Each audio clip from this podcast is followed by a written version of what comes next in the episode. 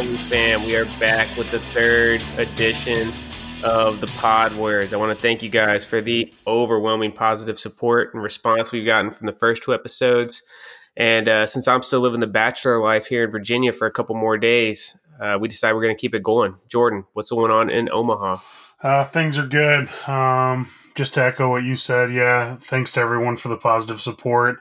Um, we really appreciate it. Um, this is something that uh, me and Seth love doing, and we're going to keep doing it as long as the support's there and uh, feedback is good. Because once the feedback sucks, we're done.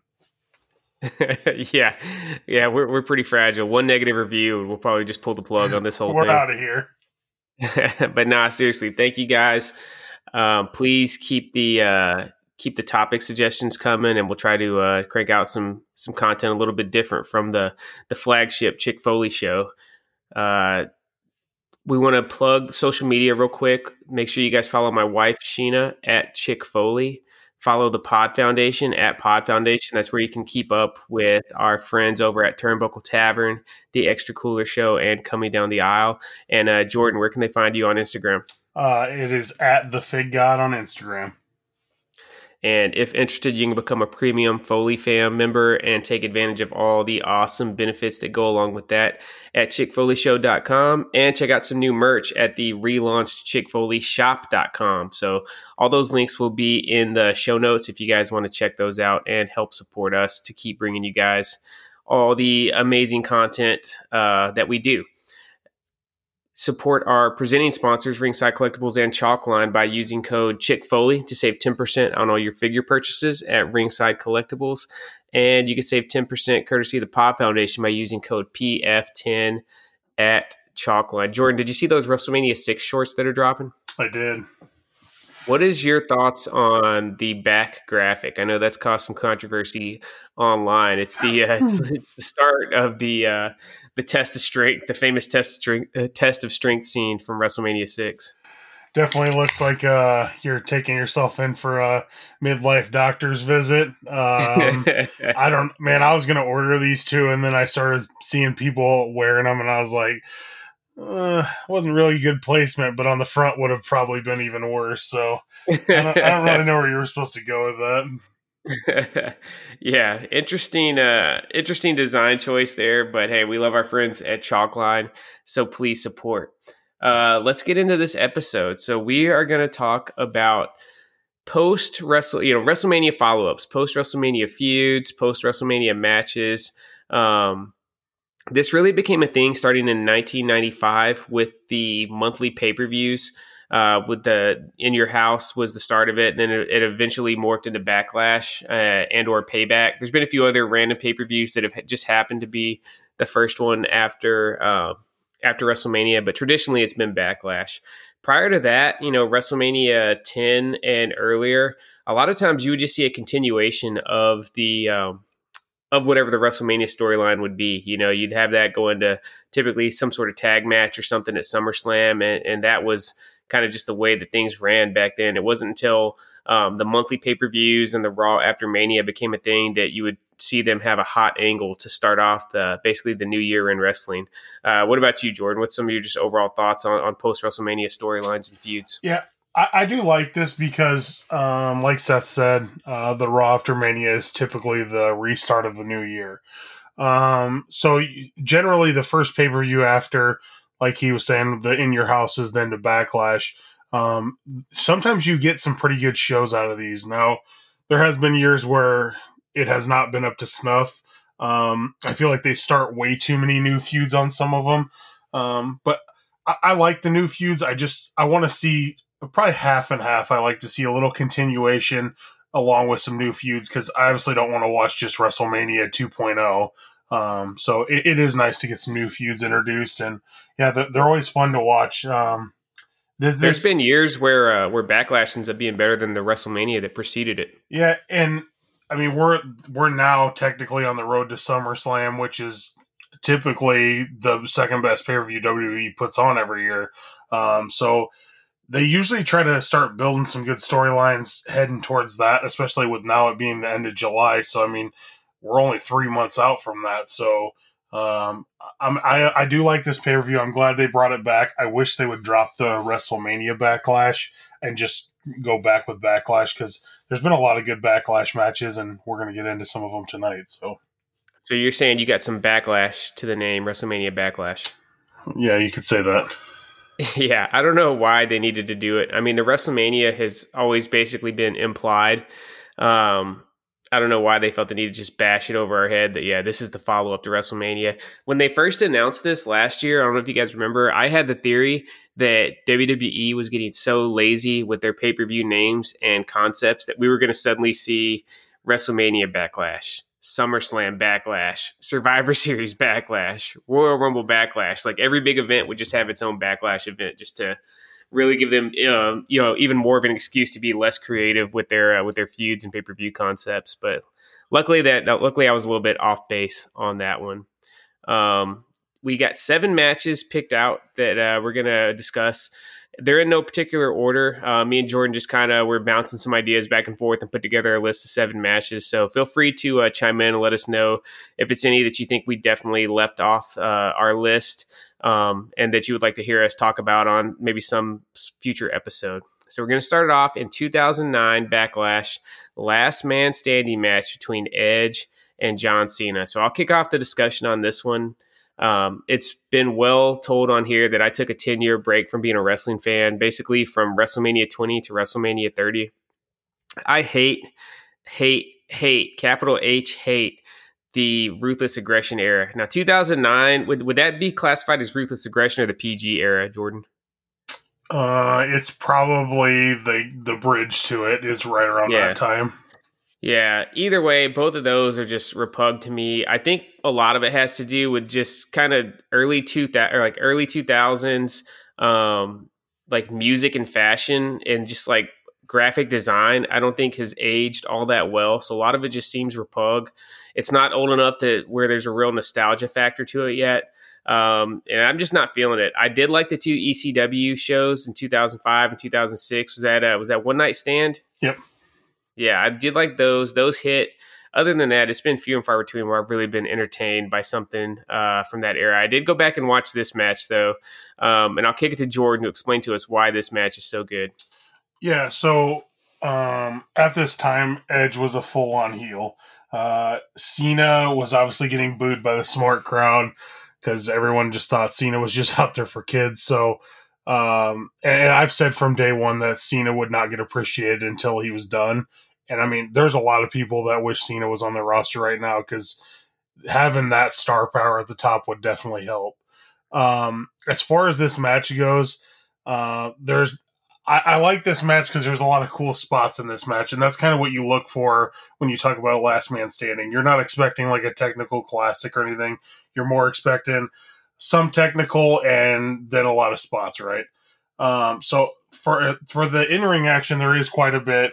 Uh, there's one spot in this match that I absolutely hate, and I went back and watched it again. It made me remember it. Cena is getting put in a sleeper hold by Edge, and he's basically acting like he's completely out and then all of a sudden out of nowhere he jumps up, flings off the ropes, and hits his four moves. I'm like shoulder blocks, yeah. Like how does this just happen out of nowhere? Um, th- they did have a really, they had a couple really cool moments in this match though. Cena does an AA off the announcer's table. Uh, yeah. Uh, into the crowd, which is an awesome. It's a really good visual. I mean, obviously it was a bunch of staged people there, but it's it's a cool visual. So uh, you know, I'm the king of kayfabe. If I could jump in real quick, Got, I watched this match last night because um, this is one of two matches on the list that I hadn't seen yet. It looked cool. You're 100 percent right. It was a cool visual, but would that have even hurt Edge because he kind of got caught by the people in the crowd? I mean, you're not, you're not wrong. It's just like I'm sure at some point you're going to fall on the top one of those ringside chairs. Like no matter how many people are there. Again, we're keeping Got a kayfabe here. He's going to hit one of those chairs. Like there, and, and, the people were probably Cena fans. Maybe they hit him like a little elbow in the ribs, and that's why it was so devastating. Or maybe they just moved out of the way because they didn't really show us him landing. They just showed us at the aftermath of it. So right. Hey, who knows? Maybe they moved out of the way. kayfabe only here, pal.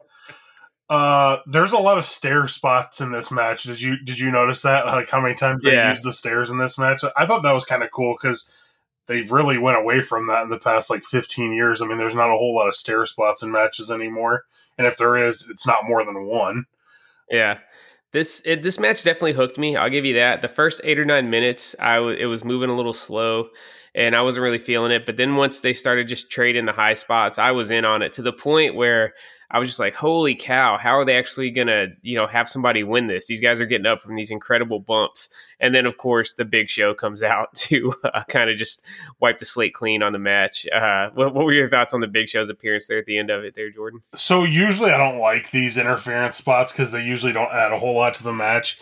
But dude, the spot that Big Show does is pretty freaking awesome. I mean, that's something yeah, we'll probably never see again, and it was the first time we'd ever seen it. So he, for those that don't know, he choke slams in through the spotlight. There's there's a bunch of spotlights at the entrance for Backlash. The entrance of Backlash is really cool as well on this show.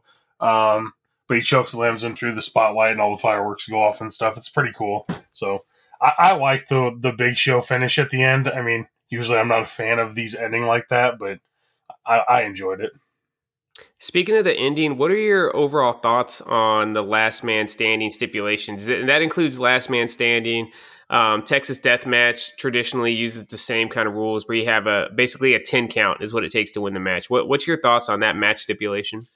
I'm usually not a humongous fan of these because I kind of feel like they get really carried away with just doing spots and they don't really focus on an actual match per se. Um, I felt like this one was good. I mean, yeah, there was a ton of spots in it, but they were also in the ring probably about half the match. So it's not like your normal last man standing where 98% of it's outside of the ring and then the other 2 right. when they start the match. So I like this one, but generally speaking, I'm not a huge fan of last man standing matches. Yeah, I'm not a huge fan either just because it makes it so difficult in how you structure the match. Generally, the thing that takes matches from being really good to hitting that like greatness level is awesome near falls, right? Where you're just totally captivated and it takes your breath away because you think the match is over and the dude just gets the shoulder up or kicks out at the last second. And that's really gone in last man standing matches because you have the 10 count. I mean, sure, there's you see the guys get up at nine and a half, but it's still not the same as uh, as the kick out or whatever. So I, I, don't like it from that standpoint, but I do appreciate its spot in wrestling as um, basically the true blow off of a feud. You rarely see a feud continue after some guy beats another guy for a 10 count because it's hard to really make any argument that, uh, you know, you're the better wrestler at that point. Yeah, 100% agree with you. So this was Edge and Cena from Backlash 2009. I will in the show notes. I'll make it easy for you guys. We'll go and put the uh, the list of all the matches that we're discussing, so that way uh, it's easy for you guys to put together a, a little playlist or something of uh, matches that you want to see. Again, WWE Network slash Peacock. I've been saying this for years. You need to give us a custom playlist option. How cool would that be? Jordan, if we could just go ahead and clip together all seven of these matches and, and have a custom link to share it with uh, with the listeners to just have them play through. And I don't understand why they won't do that. Like the the layout of Peacock is just so weird the way they do everything. I, I just don't get it. But we'll we'll save that for another day. Yeah, I think custom playlists would be really cool for just the way that wrestling fans consume wrestling. And then another thing would be like a virtual watch party. Like you know what I mean? Like if I could say me and Sheena are here and we decide to put on a pay per view, we could share the link and anybody that clicks it could automatically jump in right where we're at, you know? And I don't know, you could throw, you could have it incorporated into the app with like some chat features or something like that. But I feel like that's something that could really add to the level of, of immersiveness in watching the product too. Yeah. But, yeah. you know, they're raking in the cash. They don't care. Yeah, they don't care what we think. All right, let's go to the next match. We're going to go 11 years uh, back from 2009, Unforgiven, 1998. So this was still under the In Your House label, but at this time they had been giving them um, like subtitles, and by this point the subtitles were were bigger. Like if you look at the poster for this event, it's pictured the Undertaker, and they got Unforgiven in huge letters, and then real tiny underneath is in your house. So the in your house the title was was starting to fade at this point. Would have about a year left to go. But this is Steve Austin's first title defense um, after winning the belt from Shawn Michaels at WrestleMania 14 against Dude Love. Uh, I, I really like this match. I like this storyline. This is one where you know Shawn Michaels WrestleMania 30 that was his last match for four years. So this was definitely a case where they started a brand new storyline um, right after Mania. It was really Steve Austin versus Vince McMahon, but Mick Foley basically became, uh, you know, Vince McMahon's basically avatar in the ring. That was the person who did all his bidding and stuff. It would eventually uh, lead to Survivor Series that year, where they thought that it looked like they were rigging the tournament for Mick Foley when in fact uh, they were actually making The Rock the corporate champion. But this was the first pay per view title defense for Austin. Really good match, kind of your standard uh, Attitude Era brawl. It ends in just a fuck finish where I think Mick Foley actually wins this match by DQ, but Steve Austin counted his own three count in the ring. Vince gets taken out on a stretcher. Uh, it's just it's a bananas match from the Attitude Era. Um, I liked it. Jordan, what's your thoughts on this match? Yeah, it, it, was funny that Austin counted his own three like the absolute boss that he is, though, and then they started playing his music immediately. I was like, did he really win this match? uh, but yeah, I mean, it's just your normal Attitude Era match. We've talked about this numerous times. Some of these Attitude Era matches, man, they don't age well. This match is definitely fun. There's a ton of interference. I mean, the Stooges come down to the ring. Uh, Vince gets hit with a nasty chair shot from Austin. Oh yeah. Um, but yeah, Jr. and King are going back and forth. This is definitely an Attitude Era show. It's just it's really funny the way you go back and listen to Jr. and the King just giving each other shit the whole time. Um, but yeah, hearing the Austin pop, I mean, dude, everything gets you excited when Austin comes out. Like even if you weren't excited for a match, hearing Austin's pop, it, it always gets you jacked. So yeah, fun match. He brought, yeah, he always brought a level of intensity just in the way he walked out to the ring that just could set the crowd on fire. Uh, it's funny that Dude Love ended up being the um, the second of Mick Foley's three personas to get a uh, championship match, uh, even though Cactus Jack was the one that was most well known coming into his WWE run. Which of the three faces of Foley was your favorite, Jordan? Um, as far as credibility, I would definitely go with Cactus Jack, just because I mean, dude, when you say the name Cactus Jack, it just you, you just recognize like what he did in wrestling and the shit he did to his body. I mean, obviously it's it's, it's second to none. I mean, that dude did not care about his body at all. Uh, Dude Love was fun though. I'll admit I did like Dude Love. I, I, just thought it was so weird seeing this serious dude dancing around the ring and stuff. But yeah, Cactus is definitely my favorite though. Cactus Jack is a close second to me. My favorite was the original run of Mankind, like really the first, uh, the first maybe two years that he was there before he was um, rocking the the dress shirt and stuff, being groomed to be the corporate champion for Vince. I liked the the all brown leather mask Mankind, where you know he had the. I always thought it was so cool that he had different entrance music and victory music. Remember, he'd play the piano music after he uh, after he won he had his big match against Shawn Michaels at In Your House Mind Games. Um, I just really thought Mick Foley was on fire in that character, and it also gave some really cool figures as well. Uh, so that would be my pick. The other notable thing about this match, it was the first defense of the Big Eagle belt. Remember the Winged Eagle, the classic Winged Eagle? It got retired the night after WrestleMania 14. Uh, Jordan, what's your favorite WWF World Title design through the years? Oh, it's definitely the Winged Eagle. I mean, the, this the winged eagle belt has always been my favorite and it always will be. Um, I I just love everything about that belt, the history behind it, the people who won it. I mean, it's kind of hard to beat that belt as far as the WWF belt's concerned for me. Yeah, same, hundred percent, man. I, I love that one. It's the one HBK had, the one Bret had. You know, it's the one Austin won to to start. It's just just an absolutely beautiful title. Like when I hear wrestling championship, that's the first belt that pops in my mind. Uh, what's your least favorite of all time? The spinner world title. Not even remotely close. Yeah, I dig the spinner for being for Cena when he first won it. I don't know why they kept it for so long though, man. I loved the spinner US title. I thought that was like one of the most unique titles ever. Still to this day, I think that's one of the most unique titles ever. I did not love it on the world title though. Yeah, I just like I said, it was cool for a personal belt for Cena. Why would you keep it though? They've never done that at any other time. Like no one else ever held the broken skull belt besides Austin, right? Well, The Rock stole it, but yeah, exactly. Um, I, and yeah, and they kept it for Miz and Edge. Like I, I don't know. That's yeah. such a no one ever, uh, you know, no one ever won the uh, the environmental championship Daniel Bryan had. As soon as Kofi beat him, they bust out a new belt. Yeah, it's just so weird that they kept that around as long as they did. Like, I get that the company was built around Cena at that time, but I don't know. Maybe they had a reason for it. Maybe they sold the shit out of those belts and they didn't want to retire them. I mean, yeah, I'm sure that's what it was. Kids definitely loved it, um, but it just seems so dated now, and it just it didn't seem like something a guy like you know the you know Edge or, or Miz should be excited to to hold. Um, let's stick with Unforgiven 1998. We got our first controversial pick of the night. I love this match. I think this match fucking rocks. Undertaker versus Kane in the first ever Inferno match. Uh, before I tell you all the reasons why I think it rocks, Jordan, I want you to tell me why does this match suck? Okay, so I texted Seth last night because I watched this again just because I kind of wanted to be prepared for this. I, I don't think the match sucks. I just don't think it's as good as like a lot of people make it out to be. Um, I, I think the flames jumping up every time there's a big move was cool, but again, that's really not the match. I mean, I'm just going off the actual wrestling of this match. The wrestling itself is not great. Uh, the match finishes outside the ring. Like, are we serious here?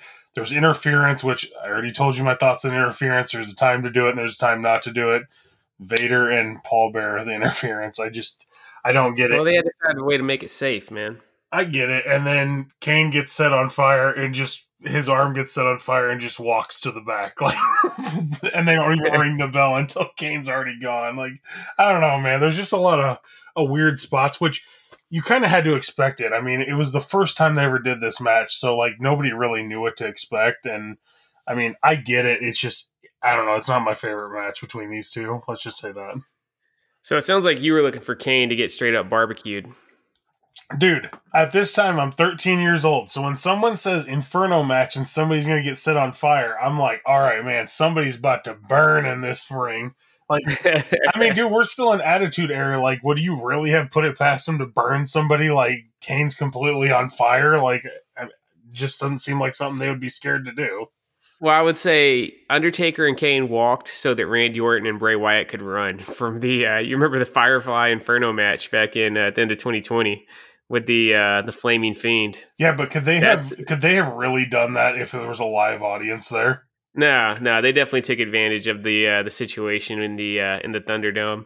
Uh, so for me, I love this match. I actually think this was better than the the WrestleMania 14 match from the month prior, even though that was a pretty decent match for two big guys.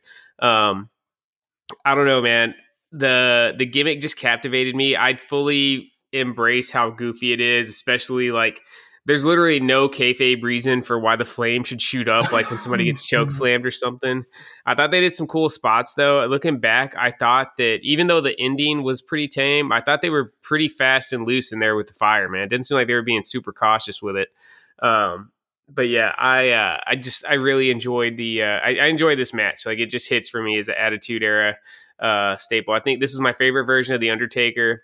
Ministry Undertaker was cool, but that jumped the shark really really quick. So like this kind of like the year before the ministry was kind of my favorite version of him and kane was still a monster this time. So yeah i love this one. Just make just make it a twofer you know? Watch this and then steve austin and dude love back to back just kind of perfectly encapsulates 1998 um 1998 WWF. And you could kind of pair this one with King of the Ring. You know, these four guys were at the top of the card at that time. A couple months after this, uh, you have the legendary Hell in the Cell match between Taker and Mankind. And then the main event that night was Austin and Kane. And all four of those guys were involved throughout the night. So, yeah, this, uh, again, just kind of captures a moment in time there for 1998 WWF. So, big fan of this one. Uh, I think it's I'm going to put it as the second best Inferno match ever. I will give Randy and Bray the nod for the best Inferno match ever, just because we got that image of the the Fiend being completely engulfed in flames and uh, eating an RKO. Like that was just an all time moment. You know, what, what, was your thoughts on that one for as a uh, Bray Wyatt fan, Jordan?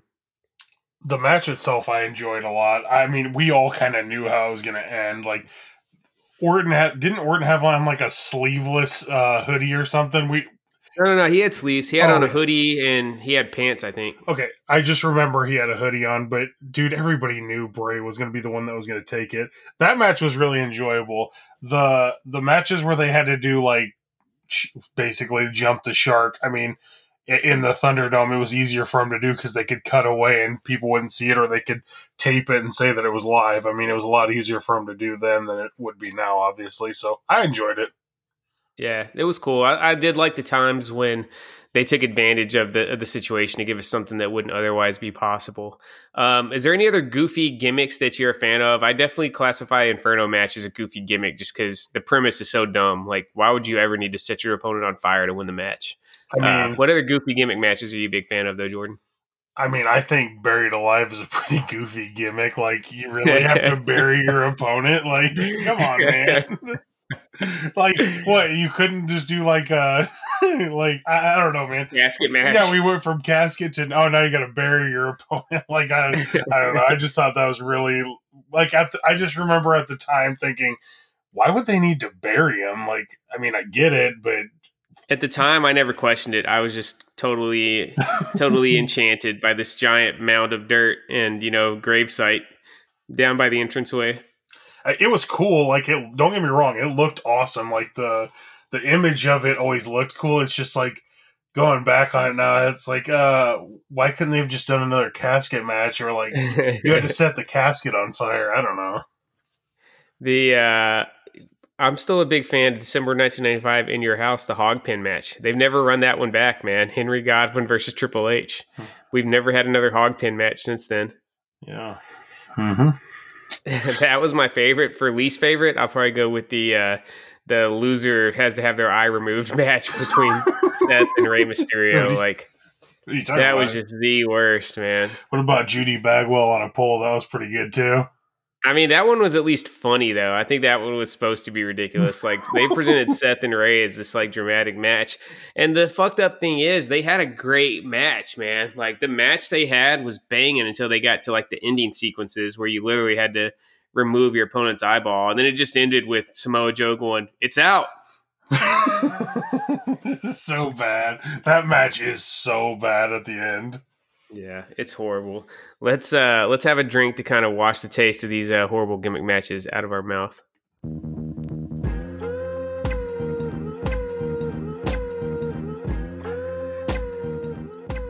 All right, we're keeping the Kanye theme going on the beverage break. Hit you guys with the instrumental from Spaceship from the College Dropout. Jordan, what are you drinking tonight, man? I am drinking a Bangerang Tropical IPA. It's from Kinkaider Brewing in Nebraska. Um, one of the liquor store owners that I know here told me to come pick some of these up, and he wasn't wrong. These are hitting. That sounds really, really good. I'm drinking something from uh, one of my local favorites, Smart Mouth Brewing. It's called Family Photosynthesis. So get this, man. This is a plant-based IPA. So, oh, wow. yeah, this is a uh, it's a celebrate Earth Day early with our dank blend of Kohatu, Cashmere, Loral, Nelson, Strata, Centennial, and Citra Cryo hops for one dank, fruity, super hazy brew. Now, I was a little bit confused about this. I was talking to one of my buddies who is also a uh, a big beer fan. Are all IPAs and basically all beers not plant based unless they have some sort of like dairy component? Yeah, that's a good point. They should all be yeah, plant based.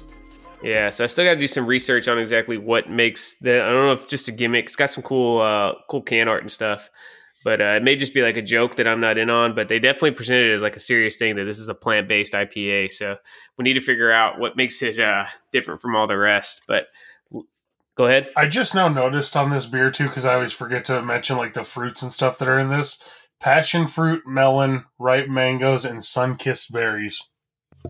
Mm. Sun kissed berries. Nothing, nothing you want the some berries that have been like emo and goth and hang out in the dark. Yeah, you don't want any cloud kissed berries. You're only looking for the sun ones. And you said it was ripe mango? Yeah. As opposed to stale mango? I guess I don't know, man. I just I'm just drinking it. I was like, I know you it sounds like really good. When you said just Bangarang Tropical IPA, I was like, it made me thirsty, man. I was like, oh, that sounds like what I need to drink. I've definitely gotten more into like the juicy, like fruitier IPAs instead of like the more piney ones. This one I'm drinking right now, as you could guess, being plant based, it's definitely the more like dank, bitter, like plant, like you know, like I guess piney. I guess the best way to describe it, right? Like the original IPA flavors. You know, yeah. I feel like the last few years we've gotten the more like fruity stuff. I'll, um, I'll have to send you some of these beers from this brewery. They uh they do for every season they do a different tropical IPA. The last one they did was called Dragon Juice, and that one was really good too. So I'll have to send you some of these. Nice, yeah, I love a good uh I love a good tropical IPA. I'm uh, I actually got some news. Hopefully, nobody from the local beer scene is listening. Um, so I'm leaving Virginia on Thursday. It's it's April 18th as we're recording this. So the 21st, I'm hitting the road to go to Kentucky and meet up with Sheena and the kids, and before we ultimately head down to Tennessee for for my new job. Um, but Smart Mouth's got this uh, Grateful Dead inspired beer releasing on Friday. It's the same thing, a tropical IPA. So I was like, shit, I really need to try this beer. So just on a whim, I emailed them today. I was like, hey, is there any way you guys could sell me a pack of this on Wednesday? Uh, you know, me and Sheena have been huge fans and supporters of you guys throughout the years, always shouting you guys out on Instagram and stuff. And sure, I, I, just figured like Hail Mary, let me try. And sure shit, they wrote me back like 30 minutes later. They said, yeah, come at 2.30 on Wednesday afternoon. They said, bring a bag so nobody sees me uh, sneaking it out of the place, but they're going to hook it up. Oh, that's awesome, man. Good for you. Yeah, man. So I'll have some uh, some road beers to drink on that trip to uh, to Kentucky. Now we're talking. Yeah. All right, let's get into it. This is a match that I had not watched until last night. Backlash 2004. This is literally one month after I kind of just took my sabbatical from wrestling. Randy Orton versus Mick Foley for the Intercontinental Championship. Uh, I watched this last night, and I gotta say, I was very, very impressed. Man, it's uh, in some ways, it's uh, it's crazy to see how little Randy Orton has aged in the last 18 years because I feel like he moves out there nowadays same way he did. But then another way, there were flashes of like athleticism that I just hadn't seen from Randy Orton um, before from that. But it was an awesome match. You know, Mick Foley always did such a good job of putting over the younger stars, not just going out there and doing the traditional like you know take do the job for the for the up and comer. Like he did it in a way where they really got over off of it. You know, they didn't just go over; they got over when they got those wins over Mick. Uh, I think it was the biggest win of Orton's career up to that point, and there were just some really crazy, huge spots, man. So. Um, the RKO on Barbie to win it was just brutal. Like I was literally like cringing as I'm uh, as I'm watching it. Uh, Jordan, this was one that you wanted on here. Why do you love this match so much? All right, first of all, we got to talk about uh, Mick. This dude was down to 273 pounds at this point, down from 325 years earlier than this. So he was really in the best shape of his career at this time, which is kind of crazy to think about. Um, yeah, like you said, it, it, really shines a light on how big of a star Orton was going to be in the business. Um, it, it's absolutely brutal, though. You're 100 percent right. This this match is brutal. Um, I read something online that Orton like tried to kind of practice himself a little bit for the tack spot he took. So he tried to like stick a tack in his back at home, and he's like, he was like terrified. Oh yeah, he was terrified that he was going to have to do the spot. Like even Jericho asked him, like, "Dude, are you sure you want to do this?" And he's like, "Yeah, we, we got to do it. We got to make the match good." Um, Cactus was cut on his arms, hands, and fingers. He had seventy five cuts on his body that a lot night. of blood, man. Yeah, a lot of blood. Yeah, I mean, dude, he got hit with the barbed wire bat and two by four so many times. Um, but Orton said the worst part is he ended up getting tacks in all of his fingertips and like he they yeah. he said at the end of that match he couldn't even feel his hands. Like th- that's absolutely and that spot uh, there I think there's like 8 minutes left after that spot. And so dude, he worked 8 minutes and he couldn't feel his fingers. The thumbtacks are still something after all my years of watching wrestling that they still give me the heebie-jeebies, man, when I see somebody pull the bag out from under the ring. Um, I can't believe Randy Orton tried to practice that. I feel like that's something I would just want to take in the ring and let the adrenaline take over. How about you? Yeah, there's no way I'm practicing that. Uh, I I would be absolutely terrified first of all if if someone told me, "Hey, man, you're gonna have to take some tax tonight." I'd be like, "Oh, perfect." But he knew about it for like three weeks because they were like, "You sure you want to do this?" Because Cactus was like, "Hey, I'll do it if you don't want to do it. I don't care." Um, I don't remember who they said wrote this match, but they were like, I mean, Cactus already agreed to do this. He's like, no, we got to make the match the way it is. Because, dude, you, when you look back at it, usually like the young stars, and Orton was on his way to being a star, don't take these type of bumps because no, I mean, they don't. Orton was basically a pretty boy, and then uh, the other spot I really like is when uh, Cactus throws Orton off the stage onto the table and then follows it up with an elbow drop to the floor, which it was a picture perfect elbow drop, no less. Yeah, classic Cactus elbow. If I had one one kind of gripe on this, so he he came out dressed in the Cactus Jack gear, um, was wrestling the Cactus Jack style. I hated that they used the Mick Foley music and introduced him as Mick Foley. You know, Yeah. I feel like it would have hit if you know it, it seemed like from watching the montage that all the build up to this was Mick Foley. I think it would have hit if they would have hit that classic guitar lick for uh, Cactus Jack's music, and he just would have came out as Cactus Jack for this match. Uh, but you know, that's a small gripe. I, I really enjoyed this one, and, and I got to thank you for recommending it to me, man. Yeah, this is a this is a really fun match, and I- I'm glad you watched it because I, I know there is that ten year period where you didn't watch anything. So yeah, anytime I come up with these, I'm like, uh, he needs this one on his list. That could be a uh, a good idea for you know Pod Warriors episode down the road, man. We could kind of let between you and the listeners kind of fill in the blanks and come up with like a five or six match playlist stuff we could watch to introduce me to it because uh, there is some uh, there's I could definitely know that there's some gems to be found in that era. I don't think I'm alone in that being my least favorite era of wrestling. I think that's pretty common for fans that that time frame just was not the greatest. Uh, but there's still some good matches to be found, and that could be fun. Episode down the road. And I mean, dude, there was a, there's a ton of first ballot Hall of Famers that are wrestling during that time too. Is the crazy thing. I mean, Triple H was arguably at his biggest point during that time, which is kind of crazy to think about. True, yeah, and I mean that was the rise of Cena. Also, that was when Cena was at the peak of his Cena, powers. Batista, Orton, like, dude, there was a lot of yeah. I mean, they Undertaker was still doing his thing. yeah they they made a lot of stars out of this era. So yeah, that would that would be a fun thing to go through. Yeah, it's still wrestling too, so it's always great. Even when wrestling's bad, it's still great. Mm-hmm. Um, let's go to a match that I absolutely fucking love. That I think Jordan's a little bit more lukewarm on. So this is April 1996 in your house. Good friends, better enemies. HBK defending the world championship against Diesel in a no holds barred match. Um, let's start by Jordan. This was in Omaha. Why were you not at this show? First of all, I'm 11 years old at this time, so it's not like No excuses. Hey, no whoa, excuses. whoa. I'm 11 years old, and it's not like I just tell my parents, hey, I need to go to this show tomorrow. The worst part about it is the Warrior wrestles on this too, and I didn't even get to go to this pay per view.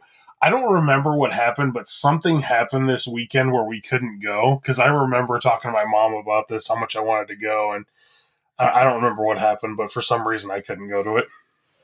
Yeah, this was um so again, Shawn's one month off of winning the belt from Bret at WrestleMania 12. I think this is arguably as over as he ever was as a babyface right here, at least in his first run. I think he was a little bit more beloved, universally beloved his second time around.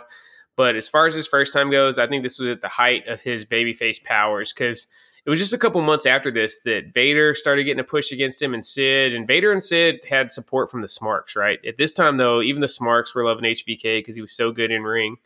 This is Diesel's last match before heading down south to start the NWO with Scott Hall. Um, and I just think this match fucking rocks, man. Like Sean takes a crazy jackknife through the table, uh, uncleared table, right? So there's TVs and everything on there. It was way more reckless than the table spots they have nowadays. Uh, Diesel ends up using the artificial leg of the legend Mad Dog Vachon as a weapon. But my favorite spot, man, like it, it gives me chill. Like I don't know if I wouldn't say it gives me chills. It like it just it makes me it warms up my wrestling fan heart.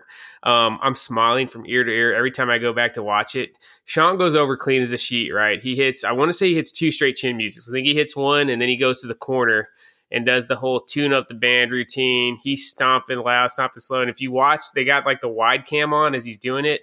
There's a section of probably about 15 or 20 kids up in the stands that they're stomping along with Shawn Michaels as he's stomping. They're like stomping and clapping their hands along with him as he's stomping. And you can just tell the whole stadium's behind him. He freaking uh, knocks out Diesel with the sweet chin music, pins him, gets up afterwards. He does Diesel's taunt. He does, he mocks Hulk Hogan's poses. And then he does the, uh, the Razor Ramon taunt as well to just kind of basically be like, fuck you guys for leaving.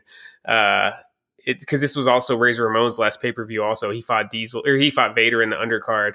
Um, I just I love this freaking match, man. And the actual Shawn Michaels is in the black and blue gear. It's actually one of my most wanted Mattels. Like if they do another Ultimate Edition Shawn, I'd love to see this in figure form. Uh, Jordan, what's some of your thoughts on this match? Uh, I went back and watched this this uh, today actually while I was working just to kind of prepare myself for tonight. Um, Hopefully, nobody from Farmers is listening. Yeah, nobody cares.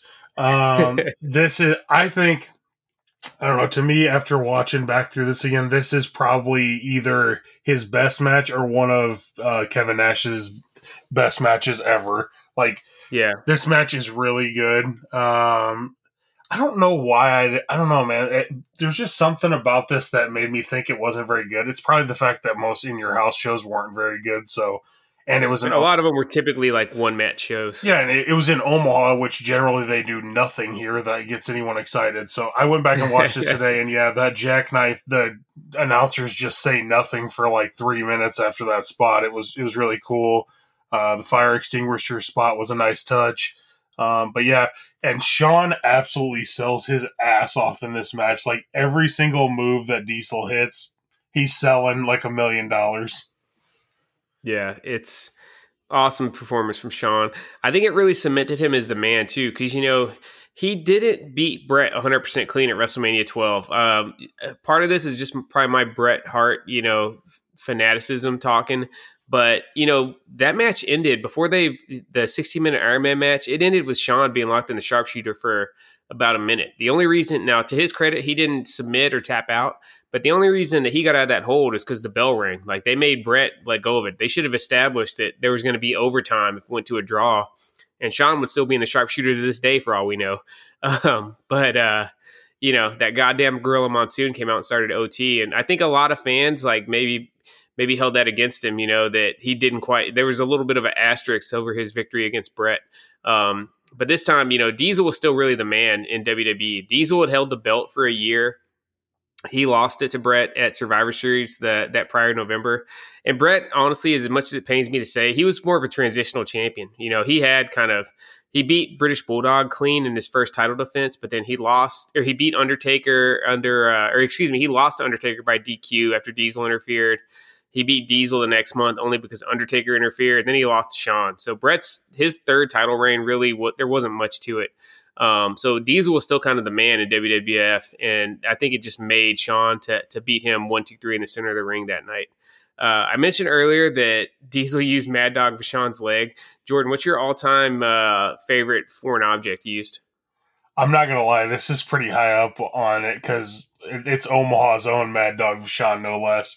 Oh uh, yeah, yeah, good point. Yeah, this is pretty high up for me, mainly because the fact that when he pulls the leg off and hands it to him, I'm like, like I was dying in my office because I had forgot about it. I'm just like, who hands someone a leg to use? like, dude, it's like an ECW crowd. They're like, here, just take this. Like, uh, so I'll go with that because it is hilarious watching him hit him with it for some reason, even though it's kind of like horrible looking back on it, dude, I think one of my favorite foreign objects is Scott Hall using the taser on Goldberg oh, at uh, Starcade '98. Man, I don't know why that one just always cracked me up. You know that that's how they they decided. Yeah, this is how we should beat Goldberg for the first time. Let's use a fucking taser on him before he gets jackknifed. I remember watching that live, and I was just like, "What a terrible idea! No wonder this company's going under." Both uh, both matches involve Kevin Nash. Randomly enough, man, what's up? You think maybe Nash is like just a uh, got a foreign object fetish? Hmm, possibly, I don't know, man. But looking back on that, what a terrible idea. Goldberg was, yeah. I mean, Goldberg's like the hottest thing in the biz, and that's how you decide to beat him. And I think Scott Hall and Kevin Nash had even been feuding at the time, so I think that was like how they like reunited. And then to make it worse, Five days later, they did the finger poke of doom. So you ended Goldberg's streak just for Kevin Nash to hand the belt back to Hulk Hogan like five days later, you know? Yeah, it, that was the one thing that they had over WWE was that they had a star like Goldberg and like he was legit, like he was a legit athlete, and they ruined it like that. And I, I just don't get it still to this day. Yeah, it was horrible. I still say DDP should ended the streak at Halloween Havoc that year. You know, he had the Diamond Cutter, which was basically the RKO before the RKO. It was besides the Stone Cold Stunner, it was probably the most over finisher in the biz. And it was over as like it could end a match at any point. So you could have him hit a diamond cutter out of nowhere, pin Goldberg, and then DDP and Goldberg would have been an awesome main event for Starcade that year. And you could have Goldberg get the belt back. And then he just got the, the streaks out of the way. He still got, you know, all his power and just let him lead you through the next couple years. But instead, we got NWO reboot after NWO reboot, and it was just circling the drain, man. It yep. sucks because that that roster was loaded. If you go back and look at the 98, 99 WCW roster, it's insane how much talent was on there. Yeah, those those cards are all good, and then you get to 2000 and it's like, oh god. yeah, it was rough. On the other side of the fence, though, 2000 was arguably the greatest year in WWE. It was definitely uh, the peak of the Attitude Era, and that is what our next match is from Backlash 2000. The Rock versus Triple H. It's an awesome match, similar to Austin and Dude Love at Backlash, or excuse me, at Unforgiven 1998. This is your stereotypical Attitude Era match. Ton of interference. Steve Austin makes an appearance on this one. They battle all over the arena, and it just has it's just wild from the opening bell until the the finish. Um, I love this match. What about you, Jordan? Yeah, th- this is fantastic. Um, like you said, there is literally so much interference in this match. I kind of forgot Austin came up because he's still hurt at this point. He can't even bump at yeah. this point. I mean, they basically just wanted to pop the crowd and basically screw uh, the McMahons over. So yeah, it, it, was a good match. I enjoyed it. Yeah, we wouldn't see Austin for another six months after this. Um, at WrestleMania 2000 or WrestleMania 16, if you're a traditionalist, the fin- the main event was uh, a McMahon in every corner. It was a fatal four way for the belt with Triple H against The Rock, Big Show, and Mankind. I think you know, I mean, obviously the McMahons have always driven ratings. That's the one thing I'll say in their defense. Um, Dave Meltzer's even talked about that. As much as people criticize all their involvement on stuff, ratings do tend to be higher when they're an active part of the programming. I don't know why they did that though, instead of just having the Rock and Triple H straight up main event Mania. And you could have booked it the same way you did this one. Would that not be an awesome finish to Mania, having the Rock beat Triple H with the help of uh, Steve Austin? You know, I'm, I'm thinking shades of WrestleMania 8 where Warrior helped Hogan. Like, what do you think, Jordan? Yeah, I just kind of feel like at that time, um, I don't know, man. It, it, almost feels like they kind of felt like they owed Mankind and Big Show a main event at that time. You know, um, Big Show was only two years into the company at that point. I just I feel like they thought they owed him one, and that's why they did it. Um, I, I, got why they did it. Like you said, the McMahons are going to insert themselves any way they can. So I, I, didn't mind the main event of WrestleMania 2000. Honestly, I, I thought it was kind of a cool concept. Granted, then you have this match a month later that absolutely blows that match out of the water. So looking back on it, it was probably should have just been Rock and Triple H, but I didn't mind it yeah, this time. Yeah, it's definitely revisionist history for me too because I, I was intrigued by the the Fatal Four Way for the main event as well. I think you know it was really kind of starting in in '98 through 2000 when WWE started doing the multi man matches and it kind of peaked at WrestleMania 16. Like I want to say that's the WrestleMania where there's only like one one v one match on the whole freaking card. Um, so yeah, I, and and at the time I thought it was cool too. It just it seemed like the they were just really compelling. But but yeah, it, it just stands out because I think this is probably the one time more than any others that the uh, the post Mania match just completely dwarfs what what they did at Mania. Um, before we get into our last match, we're going to discuss. Do you have anything that sticks out as your worst post WrestleMania kind of feud or match? Oh yeah, hundred percent uh, Daniel Bryan wrestling Kane the month after he had his uh, awesome WrestleMania 30 win is absolutely atrocious. I thought about that one, man. That for some reason that one flashed my mind, but I think that's a fun match, man. I think the feud was stupid, right? Like they were Kane, by that point, Kane had been in the mid card, you know, upper mid card for so long. It was hard to take him serious as, uh, you know, much less a credible world championship threat. But they were presenting him as like a horror character. It was like a straight up scary movie storyline where Brie was, you know, going to get kidnapped, and they went heavy on the supernatural stuff. Daniel Bryan and Brie would have to act like they were scared and trying to escape the arena. Um, I, but I thought the actual match was pretty fun, man. Where Daniel Bryan goes up and hits the uh, the flying headbutt off the forklift. Uh, okay, I'm not saying the match was bad, but that's the feud you have him follow up with beating Batista, Orton, and Triple H at Mania. Like, I don't know, man. It just it didn't sit right with me.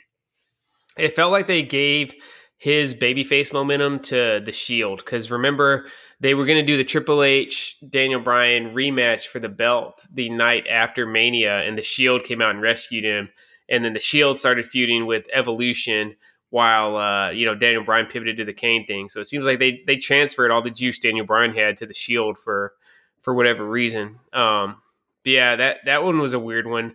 This wasn't immediately after WrestleMania, but it was shortly after Mania. The Seth and Baron Corbin one. I still go back to that as being one of the most disastrous feuds in the history of professional wrestling. So Seth is white hot you know, they actually had an over top baby face in WWE um, coming off of Mania. He beat Brock for the belt. First title defense was actually that was one of those weird years where Money in the Bank was the first um, was the first event after Mania.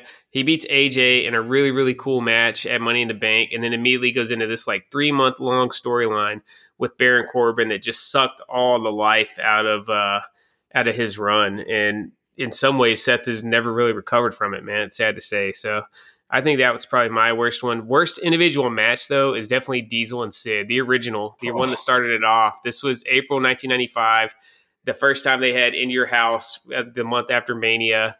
Um, this was the night after Mania 11. Psycho Sid turned on Shawn Michaels, and uh, you know Diesel came back to help cement Shawn Michaels as a babyface and started feuding with Sid. Now Diesel, Kevin Nash, he could have really good matches with the right opponent. I don't know if Sid could really have good matches with anybody. Sid was over. I like Sid. Sid was cool, but he was more just like the vibe and the look and the kind of the energy and presence he had. He never really had any bangers in the ring. Um, but you, you, put him and Kevin Nash together, it was the most slow plodding main event I've ever seen, and I absolutely just hate that match. Even though I, I'm, I'm a big fan of both guys. Yeah, that's basically a one star match to me. There's there's nothing good about that match. It's it is awful, and to even see that because I went through like post WrestleMania matches like the month after Mania, and that that was on there. I'm like, oh my god, that match is atrocious. How did this even make the list? Yeah, that was yeah, it was a weird one, man. Uh, up next, the last match we're going to discuss is Steve Austin versus The Rock. The Rock making his second straight appearance on here. This is from Backlash '99, so the year prior. Uh, it was a direct rematch from the main event of WrestleMania 15. I thought in a lot of ways this match outshined the one from uh, from 15 big time. You know, WrestleMania 15 was kind of weird from the jump. Uh, Steve Austin actually forgot his vest that day uh, and had to you know he had to come to the ring in a t-shirt. I just feel like that threw the whole vibe off from the start man. What's your memories of uh, wrestlemania 15 jordan? That's i actually think that's one of their worst matches that they had. It just nothing seemed right about that match. So yeah this was definitely a huge upgrade. Um, and to have your first ever backlash pay-per-view with this as the main event this this is a good main event to start off backlash with. So yeah i, I definitely yeah. dig this match this was actually the last in your house event. Also, I think this was in your house backlash, and then after that, the in your house name was completely dropped. So pretty historically significant.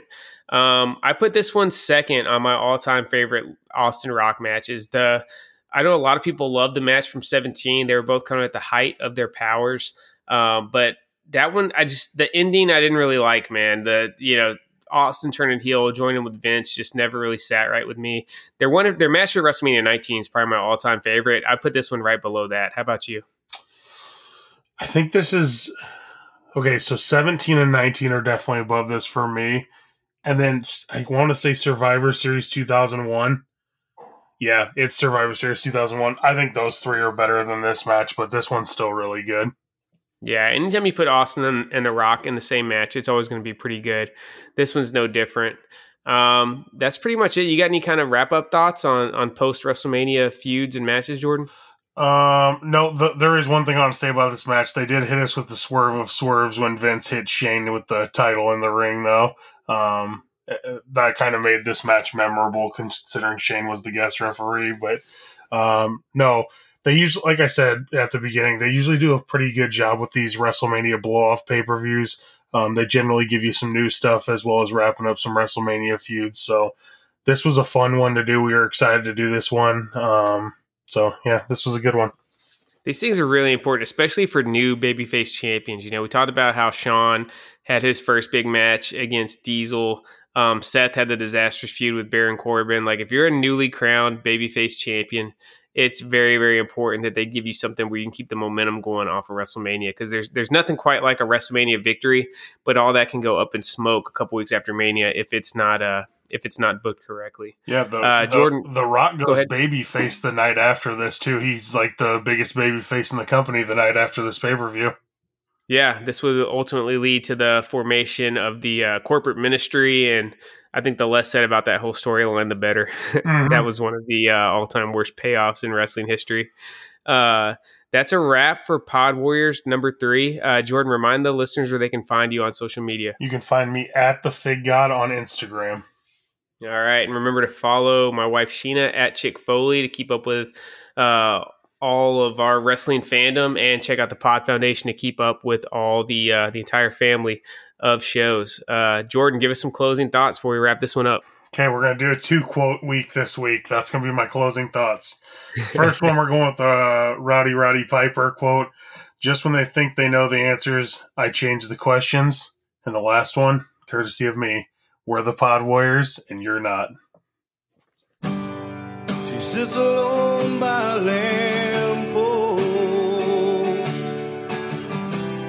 trying to find a thought that's escaped her mind. She says, there's the one I love the most, but Stipe's not far behind.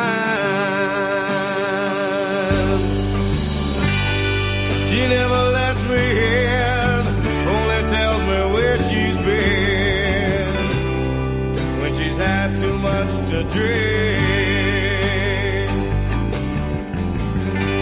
Say that I